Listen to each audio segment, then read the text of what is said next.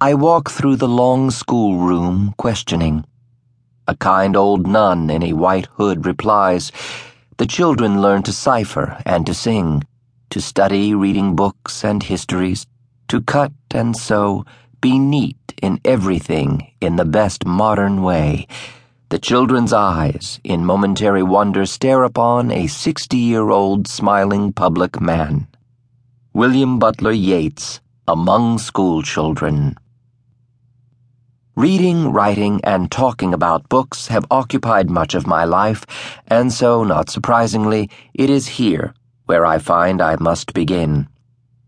When I retired from the practice of law at age 69, I had more than enough time for the writing of my novels, and I gladly accepted the offer of my friend James Tuttleton, head of the English department at New York University, to teach there. They had adopted a policy of inviting known authors without academic qualifications to give courses, and Tuttleton had in mind that I might give one on Henry James and Edith Wharton, as I had written books on both. Ultimately, I did give such a course to a small group of graduate students, but what I had in mind was a more extensive course for undergraduates on Shakespeare and his contemporary dramatists. I had long wanted to do something to rebut the idiotic theories that the man from Stratford couldn't have written the 37 plays attributed to him. My ambitions were further aroused by a conversation with the brilliant U.S. Supreme Court Justice Antonin Scalia, who told me that he favored the Earl of Oxford as the true author of Shakespeare's works. Hearing this from such an informed and learned man shocked me considerably. So I drew up a detailed plan for what we might cover that would illustrate my case. Each week, I envisioned the students would read a play of Shakespeare's, along with something by a contemporary, say, Jonson, Marlowe, Webster, Beaumont, and Fletcher, Tourneur, Middleton, or what have you. My idea was to show that Shakespeare, with his education and background, fitted perfectly into his times, that he wrote for the theater in much the same way as the others, using similar plots, ideas, and devices.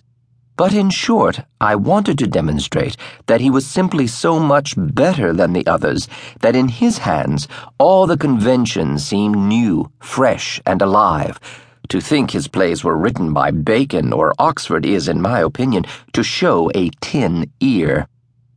A man with a tin ear for music has no trouble confessing it, but one with a tin ear for poetry may be genuinely unaware of it, especially in these prosaic at best times. Such a reader is aware of hearing the same words that a poetry lover does, and he believes that he gives them the same meaning. What is it then, he must ask himself, that sets the interpretations of experts apart from his own? When Hamlet ends his tragedy with the line, You that look pale and tremble at this chance, the less initiated reader hears only a simple sentence. Why is it experienced readers and scholars hear more and deeper meanings than the newcomer? How does one come to appreciate all these nuances?